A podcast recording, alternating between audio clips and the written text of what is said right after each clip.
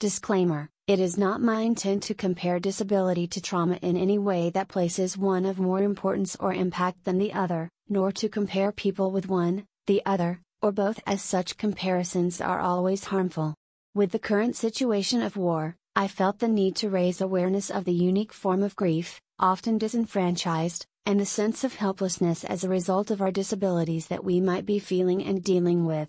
As an individual with a very visible physical disability, I am no stranger to strange interactions between myself and non disabled people or the lack of knowledge they possess when it comes to anything with regard to disability.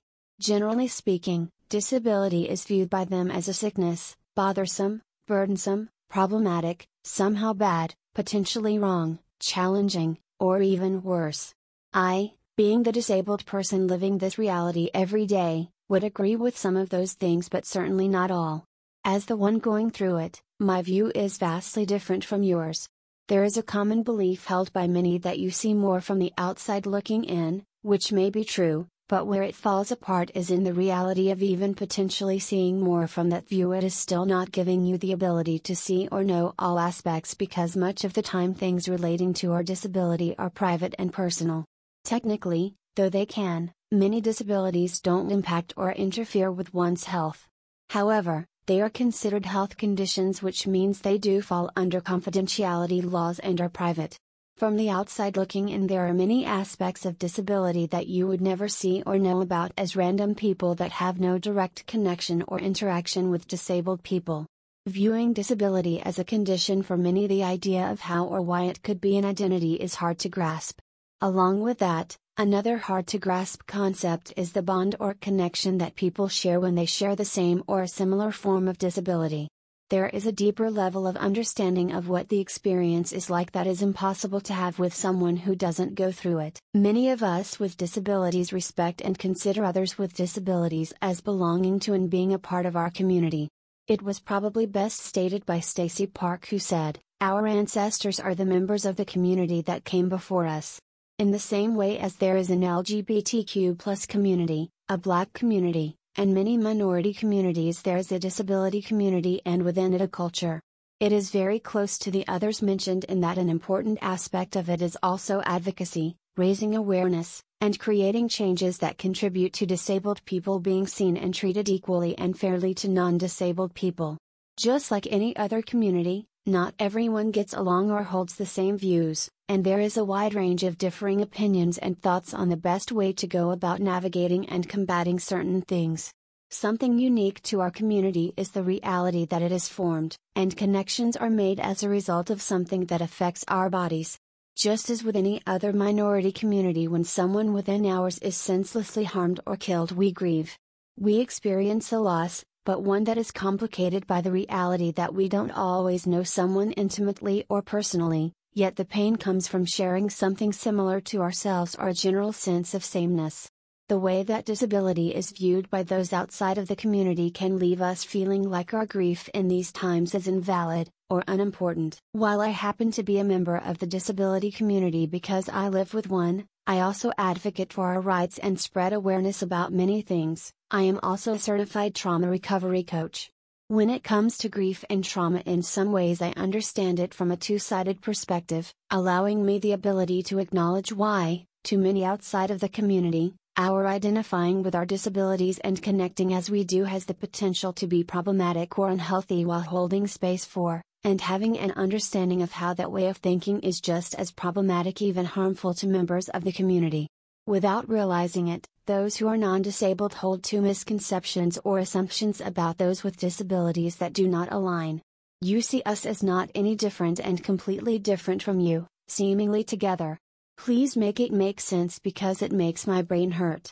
It seems to me as if anyone outside of the community, especially who isn't disabled, views disability in a similar way to how they would view an abuser and the person as a victim in an unhealthy relationship with it. It's as if automatically seeing it as trauma bonding. Perhaps from a place of genuine concern, you see the relationships shared between individuals with disabilities as a trauma bond. I can't deny the reality that it's likely, in some cases, and possible. Admittedly, I can't see trauma bonding as being beneficial in any way, however, When a trauma bond is formed, it could go either way, it may be positive or negative. It is something that needs to be watched for, but in order to do that, you need to understand the dynamics at play. Still, the push and pull game between our community and yourselves has to stop. You can't insist on not making space for us to be part of things with you while showing concern for the impact of sticking us together because you think of us all the same but different from you, then claim you care. Through the pandemic, you yelled about how your rights were violated because you were expected to mask in public, never seeming to give any thought to the impact on the disability community.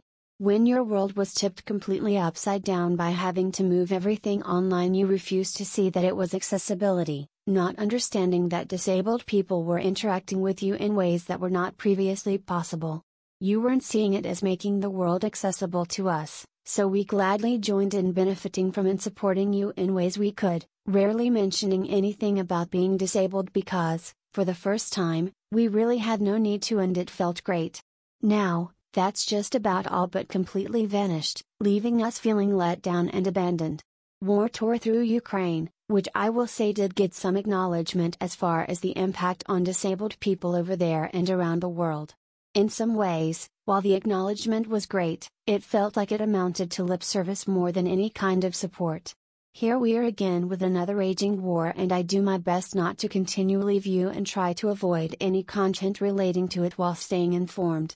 I still run across things like the recent airstrike that hit a hospital, and with that knowledge, there is a deep awareness that a hospital is the place that those with disabilities are likely to head for not only seeking safety but it is needed as a result of their condition, especially if safe escape is a less likely option.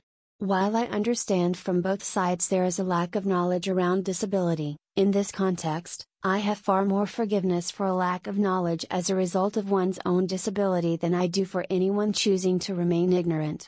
Okay, maybe you do not know what to do or how to help. But there are plenty of disabled people worried and concerned about our fellow disabled people over there. Due to our own disabilities, we aren't in a position to go there and offer support. It realistically wouldn't be a good idea for us to do even if it were possible. It would only be adding to the issues more than it would be helpful. Whether or not you are disabled, or not, there are many reasons going over there is not doable or possible, which is nothing to be ashamed of. With that said, you are in some degree of a better position, as non disabled people, to be able to help if you can get past the idea that only those who can help themselves deserve to be helped or are of the most importance compared to those who can't.